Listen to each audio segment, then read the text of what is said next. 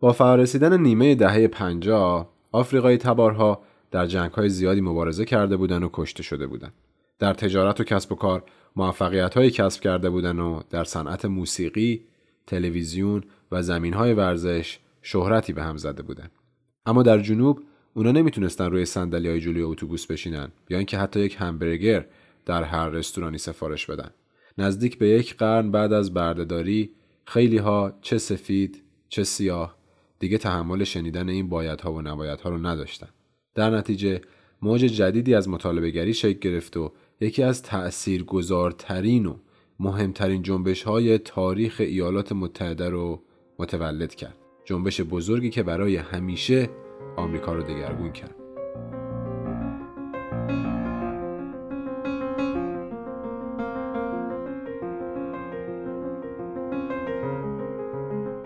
سلام من علی زرین قلم هستم و این تارکسته.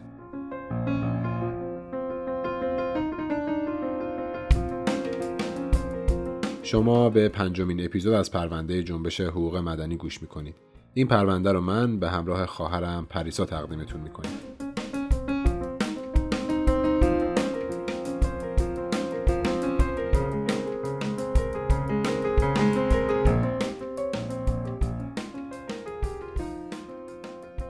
قبل از اینکه شروع کنم روایت این قسمت رو جا داره ازتون عذرخواهی بکنم به خاطر اینکه امروز صدای من مقدار گرفته و با صدای گرفته دارم براتون داستان رو روایت می‌کنم. موضوع دیگه هم که دوست دارم بهش اشاره بکنم اینه که تقریبا تمام اپیزودهای ما شنیدنش برای کودکان مناسب نیست به خاطر اینکه داریم راجع به جنبش های مدنی معاصر حرف می‌زنیم و خب احتمالا یه جاهای اینها به خشونت کشیده شدن آدمهایی کشته شدن و خب راجع به اینجور محتواهای خشن توش صحبت میشه احتمالا توی هر اپیزودی. برای همین من خیلی وقتا یادم میره اولی اپیزودی این رو اشاره بکنم که این اپیزود مثلا محتواش برای کودکان مناسب نیست. برای همین شما اینو پیشورز قرار بدین که احتمالا همه اپیزودهای تارکست یعنی هیچ کدوم از اپیزودهای تارکست مناسب کودکان نیست. بسیار خوب. بریم سراغ روایت این قسمت که دیگه واقعا وارد جنبش حقوق مدنی میشیم.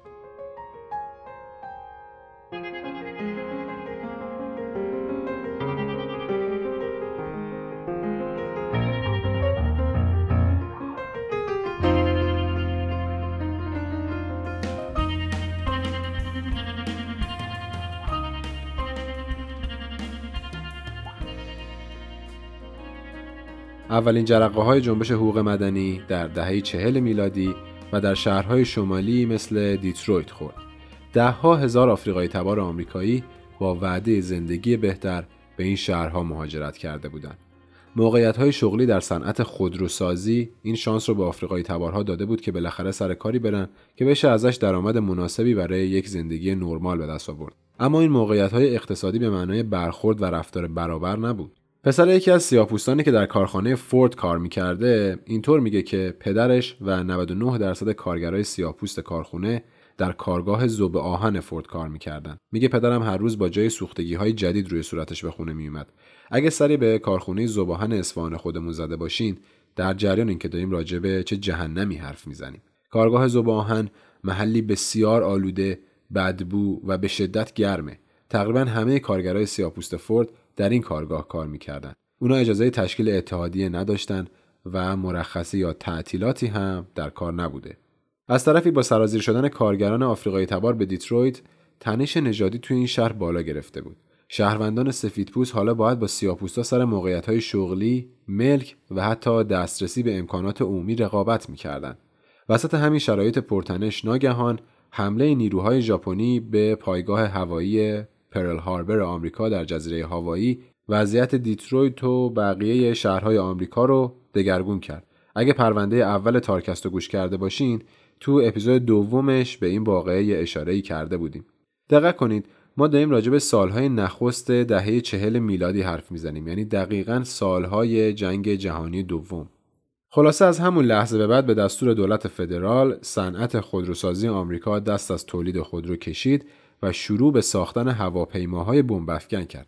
از اونجایی که از اون لحظه بعد تمام کارخونجات خودروسازی در واقع داشتن برای دولت فدرال کار می‌کردن پس بعد بر اساس قوانین دولت فدرال هم پیش می‌رفتند.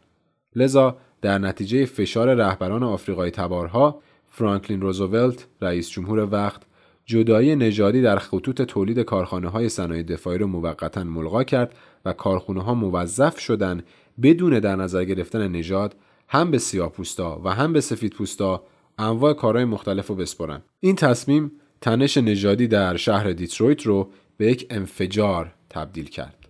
دیترویت درسته که یک شهر شمالی بود اما اصلا مثل نیویورک مردمی بی به قوانین جدایی نداشت. دیترویت اساسا شهری بود که نه تنها جدایی نژادی رو جدی می گرفت بلکه سفید پوستان نژاد پرست زیادی هم داشت. این اولین بار بود که سفید پوستان و سیاه پوستان در یک شهر نسبتا نژاد پرست دوش به دوش هم به خاطر شرایط جنگی کشور کارهای یکسان انجام می‌دادند. این اصلا برای یک سفیدپوست قابل قبول نبود که توی خط تولید توی کارگاه دقیقا همون کاری رو بکنه که یه سیاپوست داره کنارش انجام میده. یا از اون بدتر یه سیاپوست supervisor ش باشه دیگه چی؟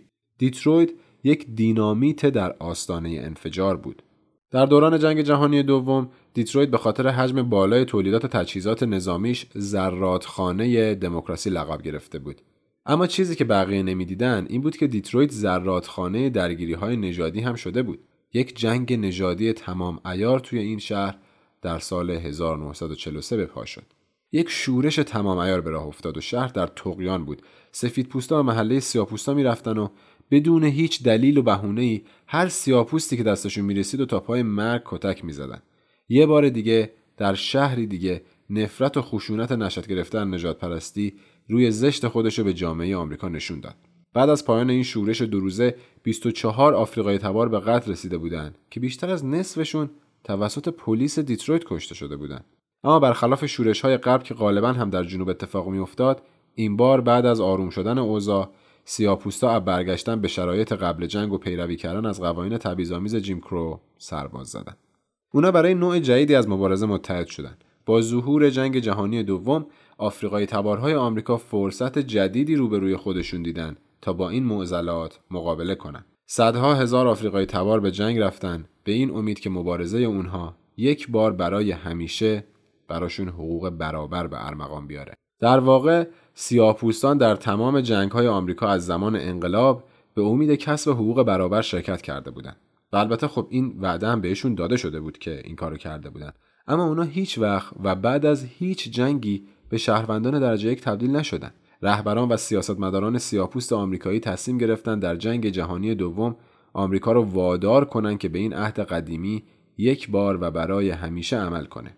بر همین اساس رسانه های متعلق به سیاپوستان کمپینی به نام دبل وی را انداختن. وی اینجا مخفف ویکتوریه. پیروزی در دو جبهه. یک پیروزی در برابر هیتلر در خارج از مرزها و دیگری پیروزی در برابر نجات پرستی در داخل.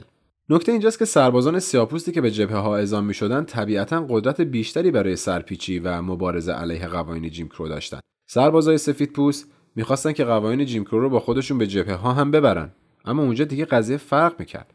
تو جبهه‌ای که سربازا برابر و بدون در نظر گرفته شدن نژادشون کشته می‌شدن اعمال قوانین جیم کرو اصلا کار ساده ای نبود. تو جبهه ها این حقیقت میومد جلوی چشم سربازای هم سیاه پوست و هم سفید پوست این حقیقت که ما حقیقتا همه انسانیم و همه با هم برابریم. همونطور که مرگ هیچ فرقی بین ما قائل نیست زندگی هم هیچ فرقی بین ما قائل نیست. برای همین سربازای سیاپوستی که از جنگ برمیگشتن دیگه اون آدم سابق نبودن.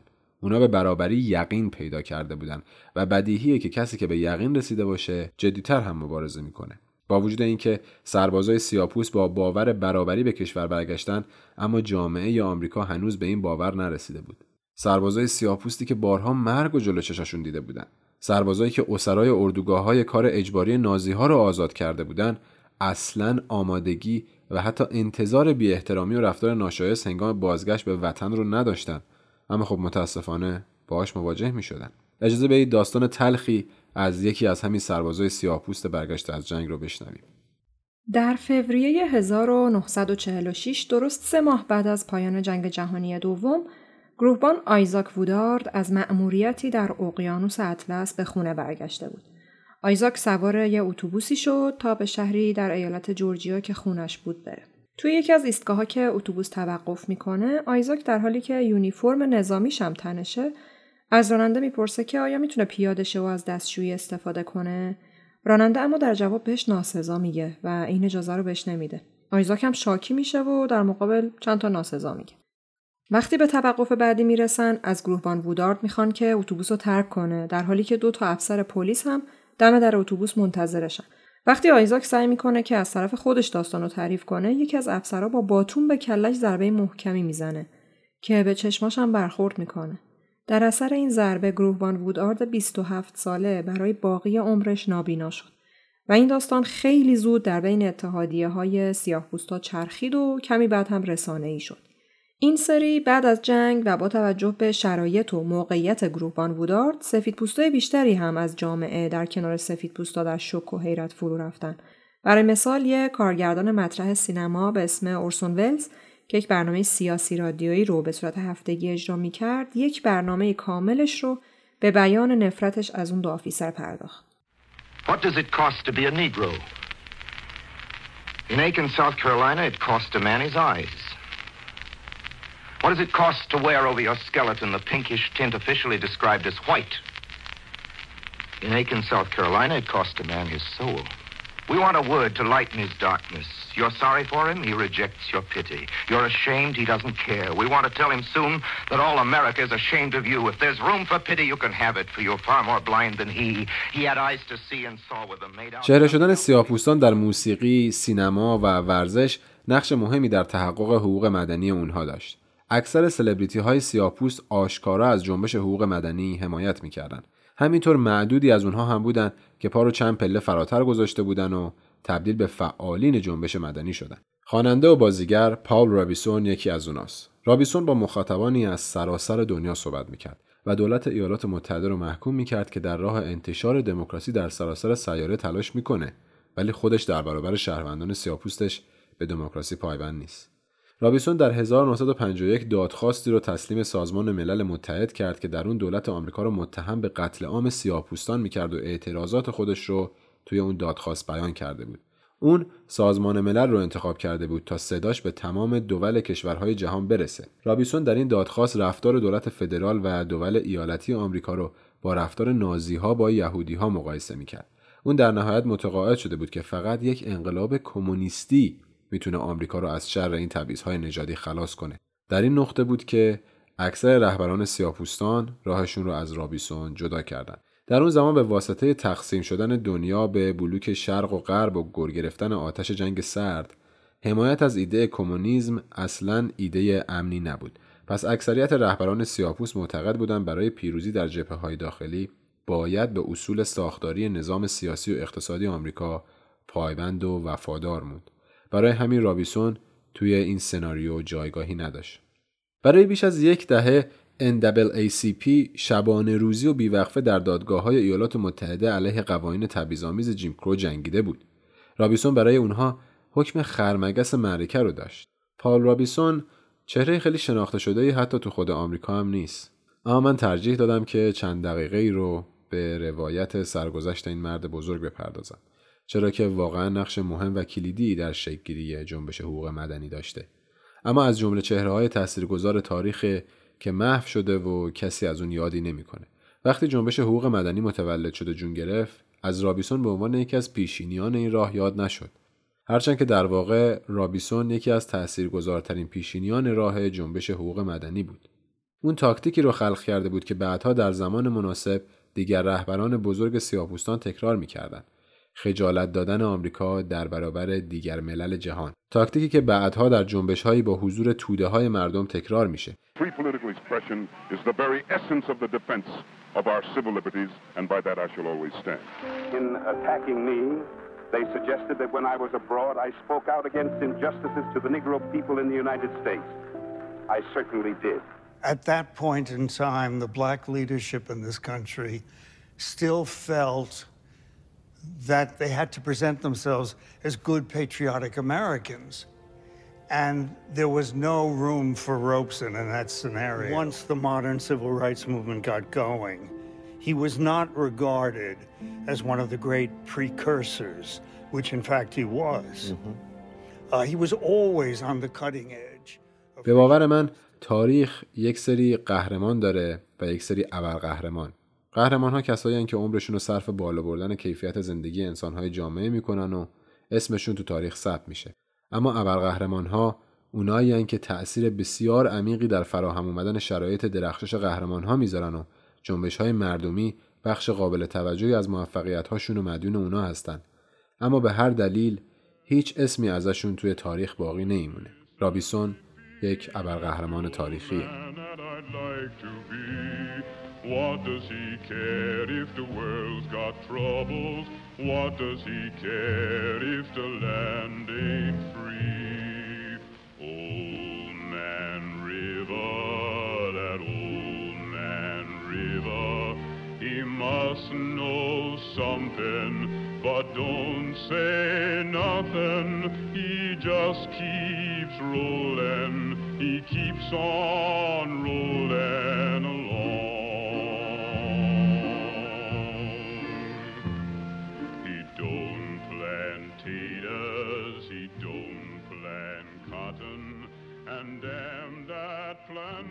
اولین نبرد بزرگ جنبش حقوق مدنی در یک اتوبوس شهری در شهر مانتگامری ایالت مریلند آغاز شد. چجوری؟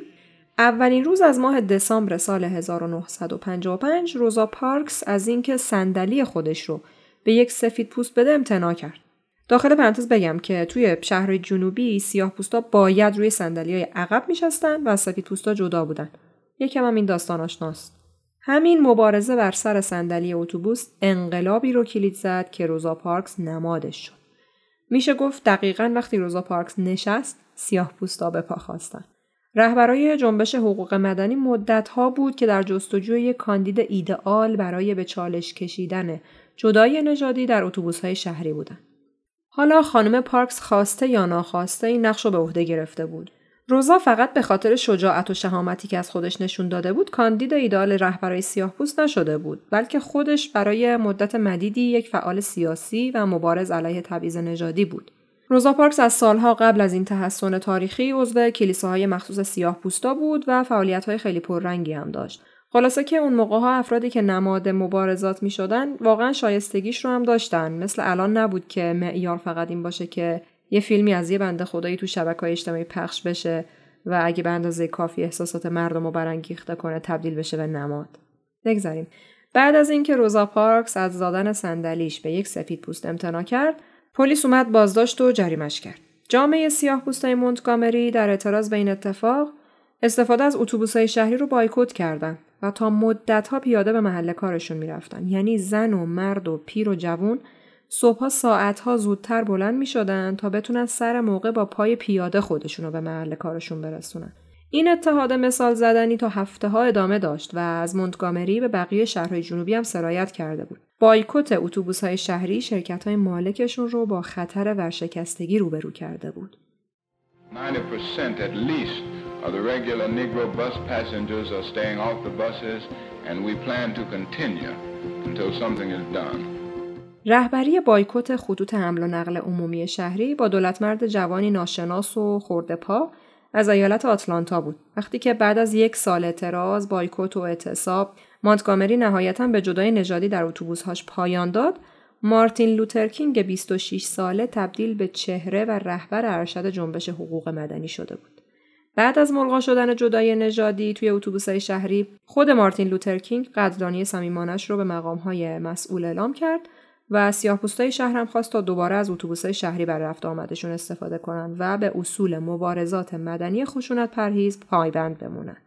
Do you believe the majority of the Negro people of Montgomery will now go back to riding the buses? Yes, I do. Uh, we must go back with a deep sense of love and dedication to the principle of nonviolence. فلسفه نافرمانی های مدنی خشونت پرهیز مارتین لوتر کینگ الهام گرفته از قواعد و تاکتیک های مبارزه مهاتما گاندی در هندوستان بود. تاکتیک این مبارزه این بود که اونها معتقدان به جدای نژادی رو تحریک به واکنش کنند و در برابر واکنش های خشونت آمیز اونها از خشونت پرهیز کنند تا اینجوری همدردی افکار عمومی رو به سمت خودشون جلب کنند. با این تاکتیک اونا مخالفینشون رو عصبی و وادار به واکنش خشونت آمیز می‌کردن و در جواب هیچ خشونتی از خودشون نشون نمی‌دادن. با شدن تصاویر این لحظات مخالفینشون اعتبارشون رو در افکار عمومی از دست می‌دادن و گروه های زیادی از جامعه وادار به واکنش می شدن. این تقابل پرتنش و خشن بین اعتراضات مسالمت آمیز سیاهان و مقاومت پرخاشگرانه طرفداران جدای نژادی جامعه آمریکا رو وادار به واکنش و به پا خواستن می‌کرد.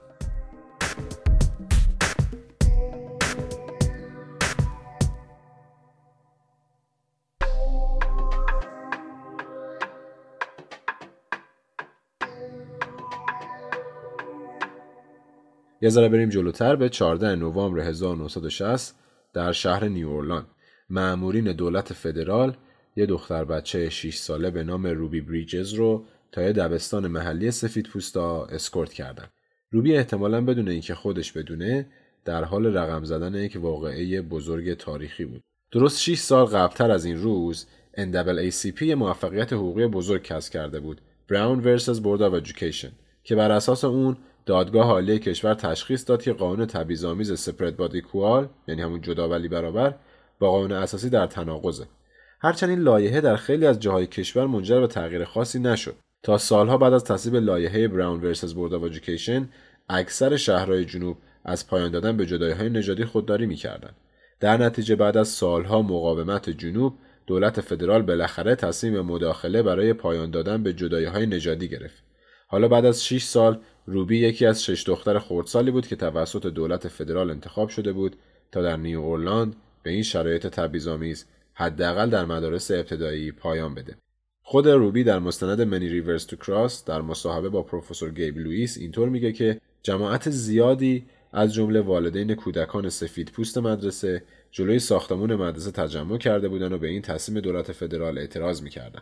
اونا فریاد می‌زدن 2, 4, 6, 8 We don't want to integrate. ما قول دادیم تو روایت این ها بیطرف باشیم ولی آخه واقعا ببینید حتی چقدر شعارهاشون پوچ و خالی از محتوا بوده. اینتگریت در اینجا به معنی پایان دادن به جدایی نژادیه.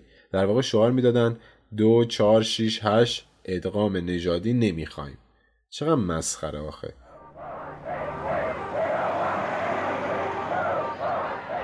mothers of downtown New Orleans screaming at a Negro child as she entered the William Franz Elementary School, first in the city to be integrated.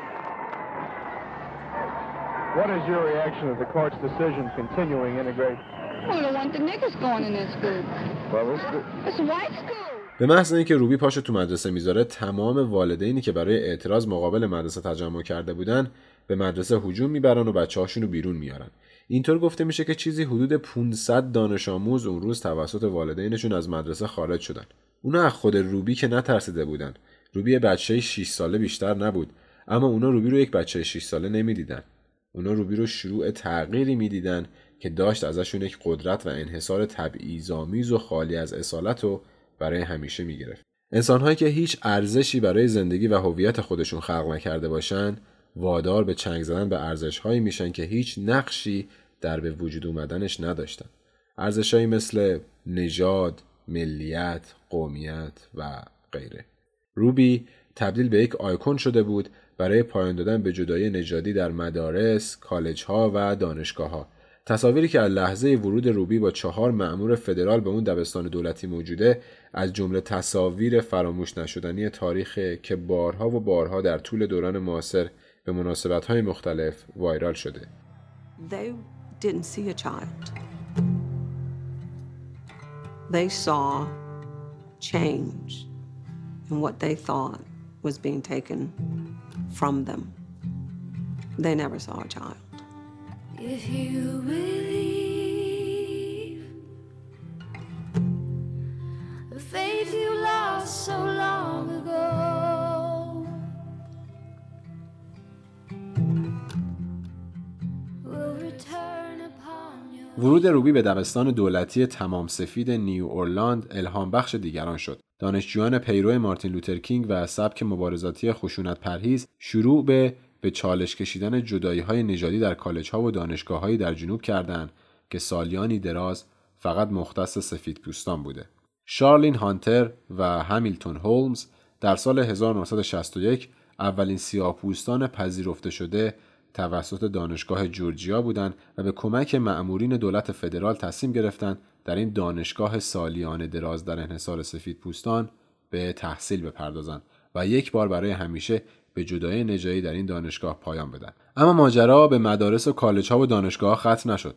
خیلی زود دانشجویان و فعالین جنبش مدنی سراغ جدای نژادی در بیزینس های محلی جنوب رفتند. حالا جنبش افتاده بود دست دانشجوها و دستاوردها سریعتر و شجاعانه تر به دست می اومد. دایان نش دانشجو دانشگاه نشویل بود که به کمک جان لوئیس دوتایی کمپینی رو برای پایان دادن به جدایی نژادی در سالن‌های غذاخوری به راه انداختن. درست وقتی که خیلی از مبارزین و معترضین سیاپوس سبک مبارزه خشونت پرهیز رو احمقانه و غیر کارآمد میشمردن دایان و جان کارگاه های آموزش سبک مبارزه خشونت پرهیز تشکیل می‌دادند که توسط جیمز لاوسن مدیریت می‌شد تو این کارگاه ها به دانشجوها روش ها و تاکتیک های مبارزه خشونت پرهیز تدریس می‌شد. شاید الان با خودتون بگین مبارزه خشونت پرهیز آخه دیگه چه تاکتیکی داره که آدم بخواد یاد بگیره. باید خدمتتون ارز کنم که ماجرا به همین راحتی ها که فهم می‌کنین نیست. که مثلا یه جماعتی برن یه جایی تحسن کنن در اعتراض به یه چیزی و در واکنش به برخورد نیروهای سرکوبگر از خودشون خشونت نشون ندن. پشت این سبک مبارزه تئوری هوشمندانه خوابیده. در این سبک سیاپوستا میبایستی که مخالفینشون رو وادار به reaction های خشن بکنن و در واکنش به این reaction های خشن هیچ دفاعی از خودشون نکنن و خشونتی به خرج ندن. این کارگاه ها کارش همین بود. این شرایط رو بازسازی می‌کرد. یه عده می‌شدن متحصن و یه عده می‌شدن مخالفینشون و این استراتژی رو با هم تمرین می‌کردن. اینجور نبود که یهو یه روز صبح پاشن و بگن می‌خوایم بریم تحصن کنیم. روزی که مبارزاتشون در دنیای واقعی و خارج از کارگاه های آموزش شروع شد به صورت گروهی به سالن های غذاخوری مختلف شهر می‌رفتن و روی صندلی ها میشستن و از گارسون تقاضای برگر و کوکا می‌کردن. گارسون ها هم در جواب احتمالا می‌گفتن که رئیسمون اجازه نمیده ما به ها سرویس بدیم. اونا هم در جواب لبخندی می‌زدن و سر جاشون میشستن. کم کم مشتری های سفیدپوست وارد رستوران می‌شدن و می‌دیدن که جایی برای نشستن نیست و این دانشجوها هم قرار نبود که جاشون رو به سفید پوستا بدن. این یعنی همون تاکتیکی که گفتم. وادار کردن مخالف به واکنش پرخاشگرانه. در نهایت معمولا سفید پوستا درگیر می شدن و بعد از ضرب و شتم سیاه پوستا رو مینداختن بیرون. ترک رستوران بعد از کمی کتک خوردن و ثبت این تصاویر وحشیانه دقیقا و اصلا هدف اصلی از همین تحسن ها بود. حالا میشه فهمید که سبک مبارزه خشونت پرهیز اگر بیشتر از مبارزه مسلحانه شهامت نخواد کمتر نمی‌خواد. We had the very first sit-in here in Nashville. I asked the waitress for a hamburger and a coke. I said, I'm sorry, our management does not allow us to serve niggers in here. And in spite of all of this, I had to keep loving the people who denied me service. پیروی از سبک مبارزاتی خشونت پرهیز که مارتین لوترکینگ جوان در میان معترضان سیاپوس جا انداخته بود یک بار دیگه در نشویل و این بار در رابطه با سالن‌های غذاخوری جواب داد. نشویل اولین شهر جنوبی بود که به این قانون احمقانه و تبعیض‌آمیز پایان داد. در پایان April 1960 بیش از 50 هزار دانشجو تحصنهایی رو در سراسر جنوب ترتیب داده بودند. اونا تبدیل به پرچمداران جنبش حقوق مدنی شده بودند. اما جالب بدونید که خیلی از جانب رهبران جنبش و حتی خود دکتر کینگ حمایت نمی شدن. رهبران جنبش حقوق مدنی که پایبند به تاکتیک های خشونت پرهیز بودند حتی این تحصن ها رو هم تا قدری رادیکال می دونستن و انتظار اجرای تاکتیک های محافظه کارانه تر رو داشتن. این رفتار رهبران جنبش واکنش های زیادی رو برانگیخت. واکنش هایی در تقابل با این محافظه کاری اما همچنان در چارچوب جنبش حقوق مدنی و همچنان در چارچوب مبارزات خشونت پرهیز خانمی به اسم الا بیکر نوه یک برده با جذب اعتماد دانشجویان کمیته رو به نام Student Non-Violent Coordinating Committee یا به اختصار اسنیک رو راه اندازی کرد که کارشون سازماندهی همین تحسن ها بود. باید اینو در نظر بگیریم که رهبران ارشد جنبش غالبا دولت مردان و کیشیش ها بودن به همین خاطر خیلی خبری از رهبری زنان در این جنبش نبود. الا بیکر کسی بود که به این شرایط پایان داد. او معتقد بود که مدیریت این جنبش حالت سلسله مراتعی به خودش گرفته و فاصله رهبران این جنبش روز به روز از مردم معترض کف خیابونا بیشتر میشه. اون باور داشت که پایین ترین طبقه که میشن همون معترضای کف خیابون باید خط و مش رو تعیین کنن و رهبرای جنبش اجراش کنن ولی الان برعکس شده. When racism must be banished until the killing of black men black mother's son becomes as important to the rest of the country as the killing of a white mother's son. We who believe in freedom cannot rest until this happens. تا اینجای کار جنبش تازه متولد شده حقوق مدنی که اصل موضوع این پرونده است فقط در جنوب بود که داشت فعالیت می‌کرد. خبری از این جنبش تو شهرهای شمالی نبود تا اینکه این موضوع در سال 1963 در شهر دیترویت تغییر می‌کنه. تا این زمان یعنی تا همین سال 63 که گفتم جامعه سیاپوستای دیترویت بخش اعظمی از امتیازاتی که در طول و بعد از جنگ جهانی دوم کسب کرده بودن را از دست داده بودند. خیلی هاشون در position های شغلی به مراتب پایینتر از شایستگی و سوادشون کار می‌کردن. شاید به همین خاطر سیاپوستان معترض دیترویت خیلی پایبند به سبک خشونت پرهیز نبودن و این موضوع شرایط رو داشت برای خود شهروندای سیاپوست این شهرم خطرناکتر می‌کرد. تا اینکه در ماه June 1963 دکتر مارتین لوتر کینگ برای سخنرانی به دیترویت اومد به این هدف که پیام سبک مبارزاتی خشونت پرهیزش رو به گوش معترضین شمال کشورم برسونه. Segregation is a cancer in the body politic which must be removed before our democratic health can be realized. We've come to see the power of nonviolence.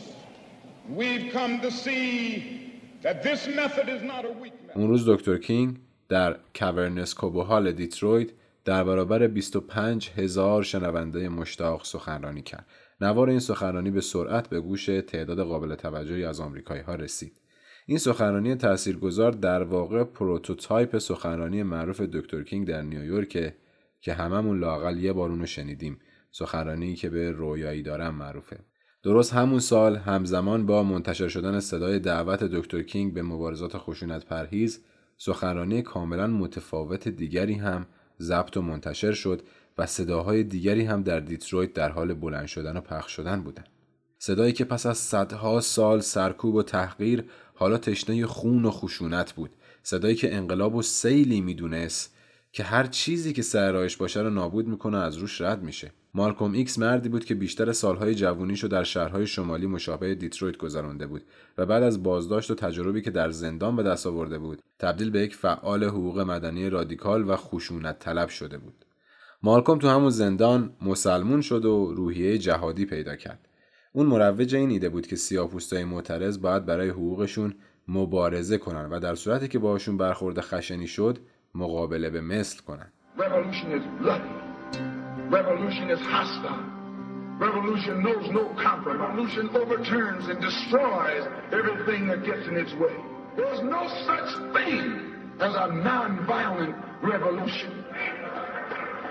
Who ever heard of a revolution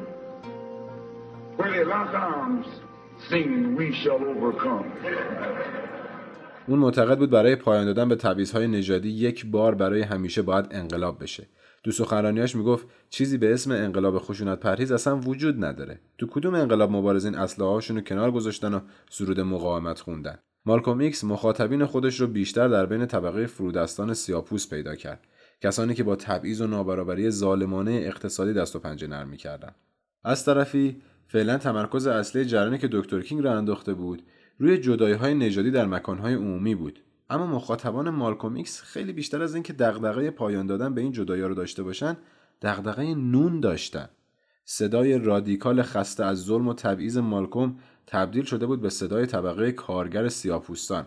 شهروندانی با وضع اقتصادی نابسامون و با سطح تحصیلات پایین طبقه ای که سبک مبارزاتی دکتر کینگ رو مترادف با تسلیم شدن و کوتاه اومدن می‌دیدن مالکوم صدایی بود که سفید پوستا رو متهم به جنایت علیه بشریت می‌کرد در حالی که مارتین لوتر کینگ فارغ از نژاد تمام شهروندای آمریکا رو دعوت به صلح و دوستی با همدیگه می‌کرد و در واقع یک واسطه بود بین سفید پوستا و سیاه پوستا. به هر ترتیب برای مدت کوتاهی در همین June 1963 پیروان دکتر کینگ و مالکوم ایکس شونه به شونه هم راهپیمایی های عظیمی رو در دیترویت ترتیب دادن. راهپیمایی هایی معروف به راهپیمایی برای آزادی.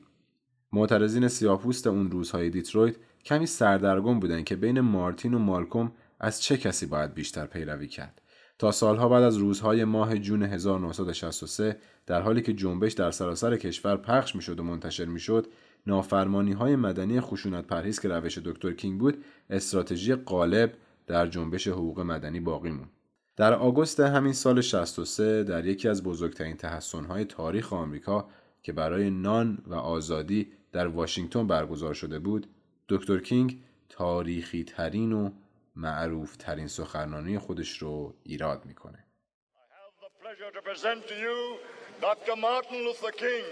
I am happy to join with you today in what will go down in history as the greatest demonstration for freedom in the history of our nation. Five score years ago, a great American in whose symbolic shadow we stand today signed the Emancipation Proclamation.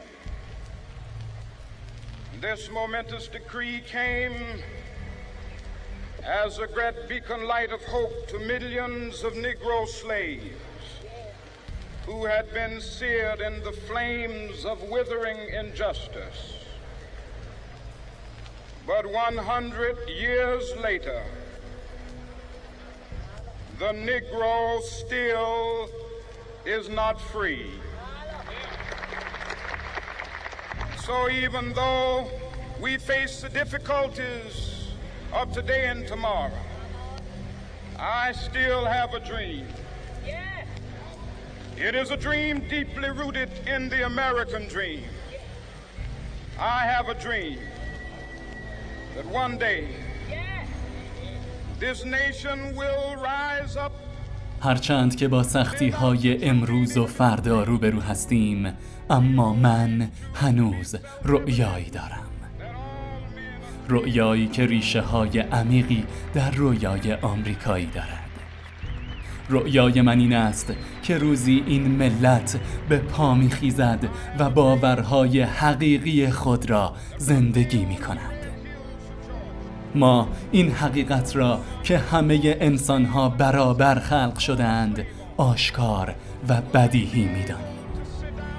رؤیای من این است که روزی فرزندان بردگان سابق در کنار فرزندان بردهداران سابق بر فراز تپه های سرخ جورجیا کنار یکدیگر بر سر میز برادری خواهند نشست.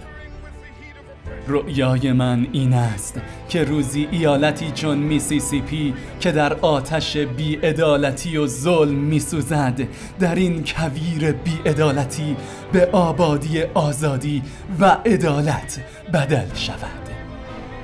رؤیای من این است که روزی چهار فرزند کوچک من در کشوری زندگی خواهند کرد که نه بر اساس رنگ پوستشان بلکه بر اساس شخصیت و شایستگی هایشان قضاوت خواهند شد. من امروز رؤیایی دارم. رؤیای من این است که روزی در آن جنوبی ترین نقاط کشور در آلاباما با آن نجات پرستان وحشیش با فرمانداری که مهر ابطال بر هر حرکت مدنی می‌زند. بله روزی در همان آلاباما دختر بچه ها و پسر بچه های سیاه پوست خواهند توانست چون خواهر و برادر دست دختر بچه ها و پسر بچه های سفید پوست را بگیرند. من امروز رؤیایی دارم Every hill and mountain shall be made low, the rough places will be made plain, and the crooked places will be made straight, and the glory of the Lord shall be revealed, and all flesh shall see it together. This is our hope. This is a faith that I go back to the South with. With this faith, we will be able to hew out of the mountain of despair a stone of hope. With this faith,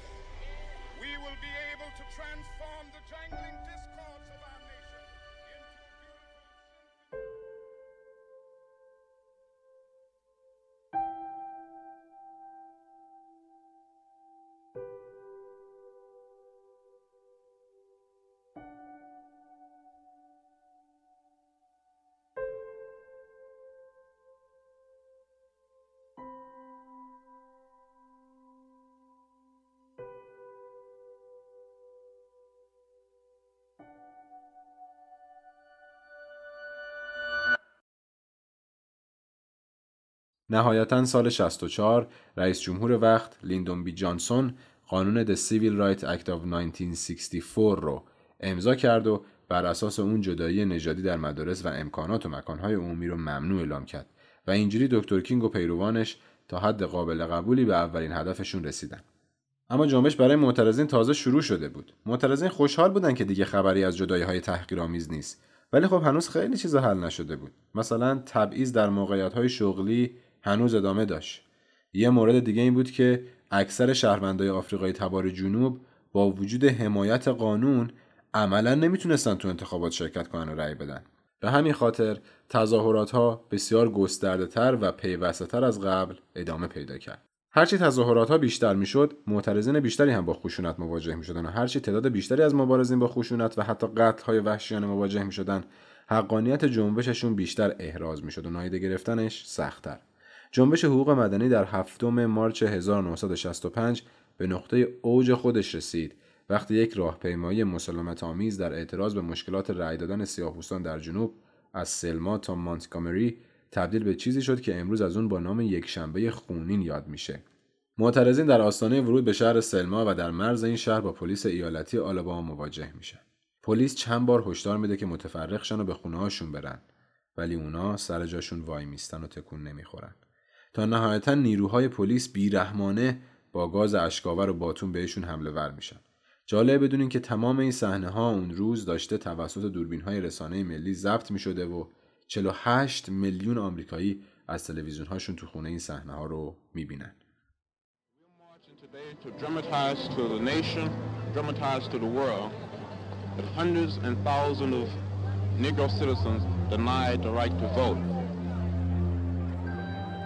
I remember so well on that particular day.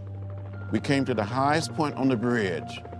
Down below, we saw a sea of blue, Alabama State Troopers.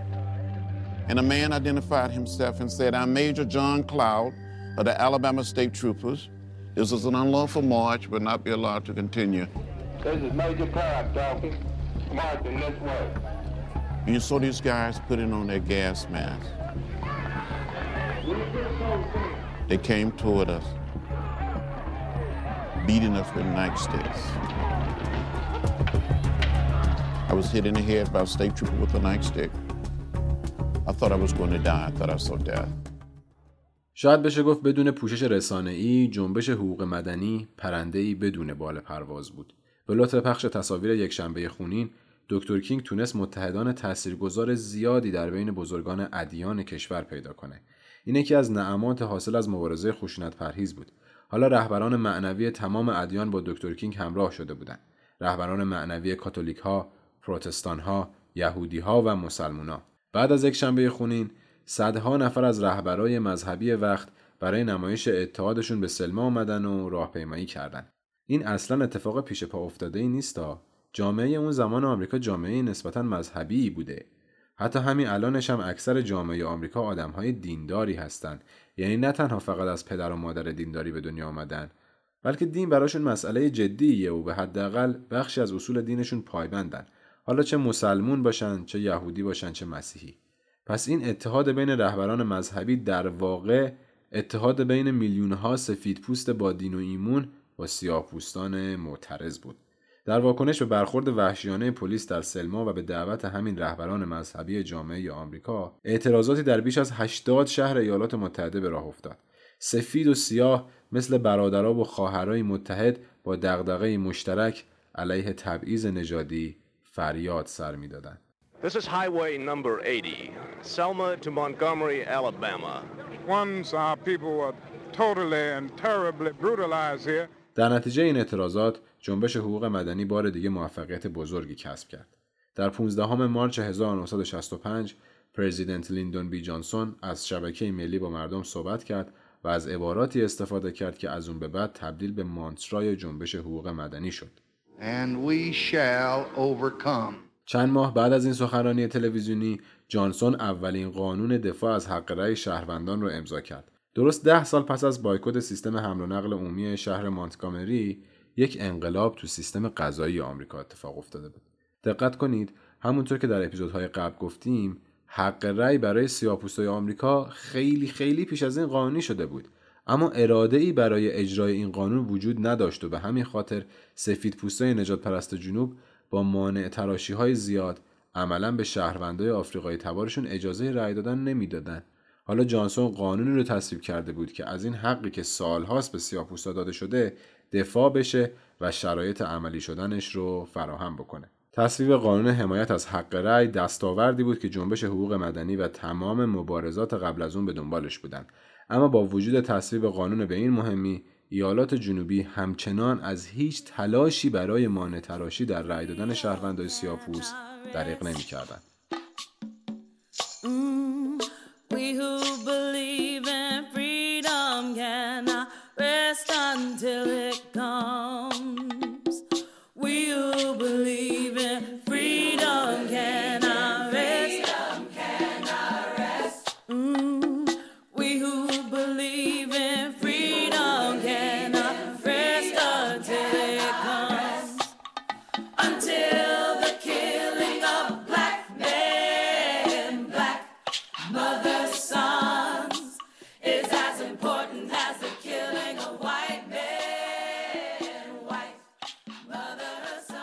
ماه جون سال 1966 جیمز مردیت یک دانشجوی حقوق یه راهپیمایی یه نفره در جنوب را انداخت تا توجه مردم رو به مشکلات سیاه پوستا برای رأی دادن جلب کنه.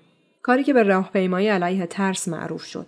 درست دو روز بعد از شروع راهپیماییش مردیت بعد از رد کردن مرز ایالت میسیسیپی توسط یک تکتیرانداز ناشناس مورد هدف گلوله قرار گرفت و زخمی شد.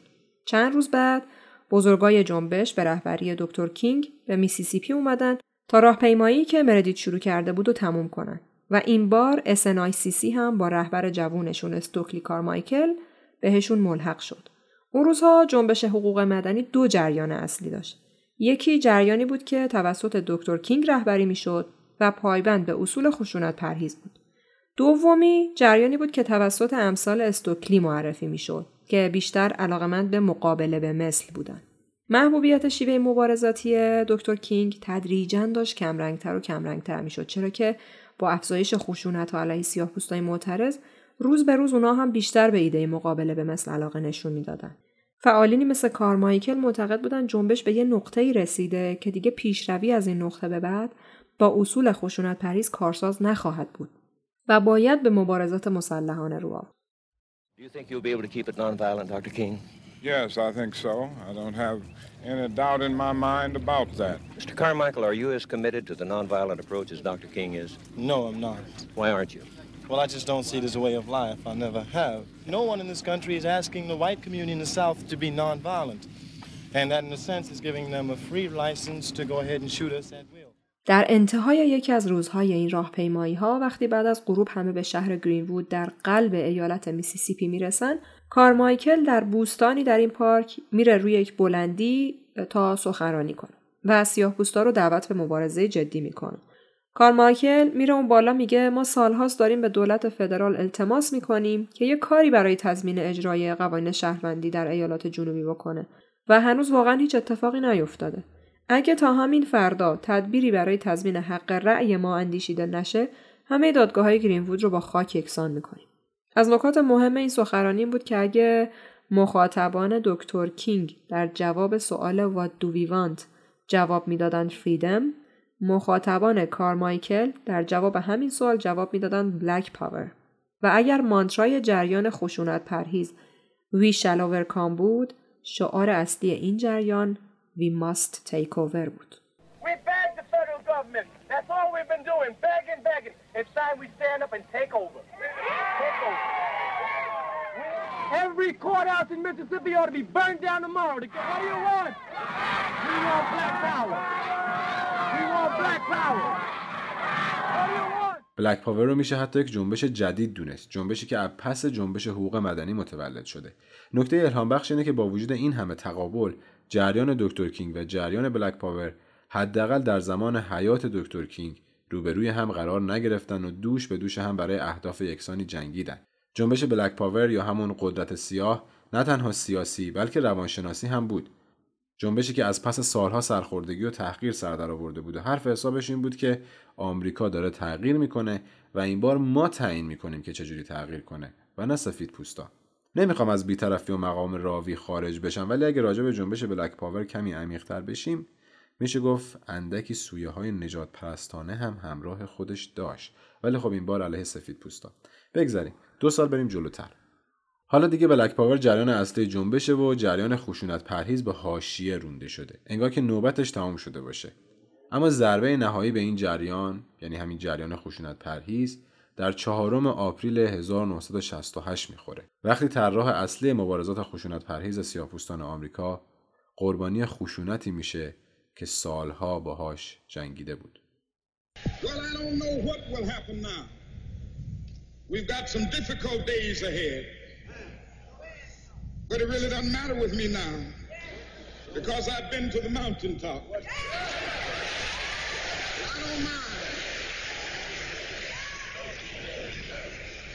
Like anybody, I would like to live a long life. Longevity has its place.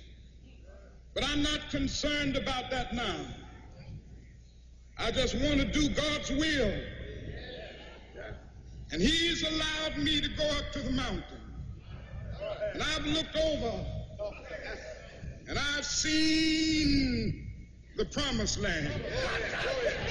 I may not get there with you, but I want you to know tonight that we as a people will get to the promised land.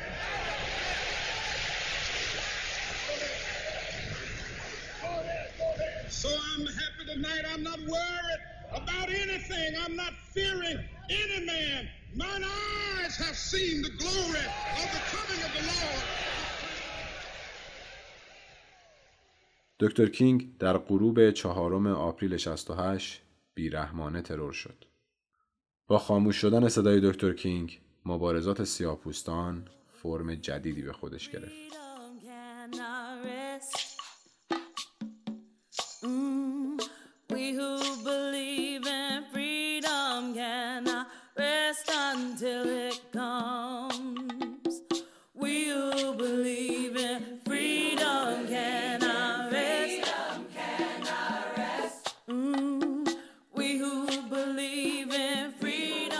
چیزی که شنیدین اپیزود پنجم از پرونده حقوق مدنی بود.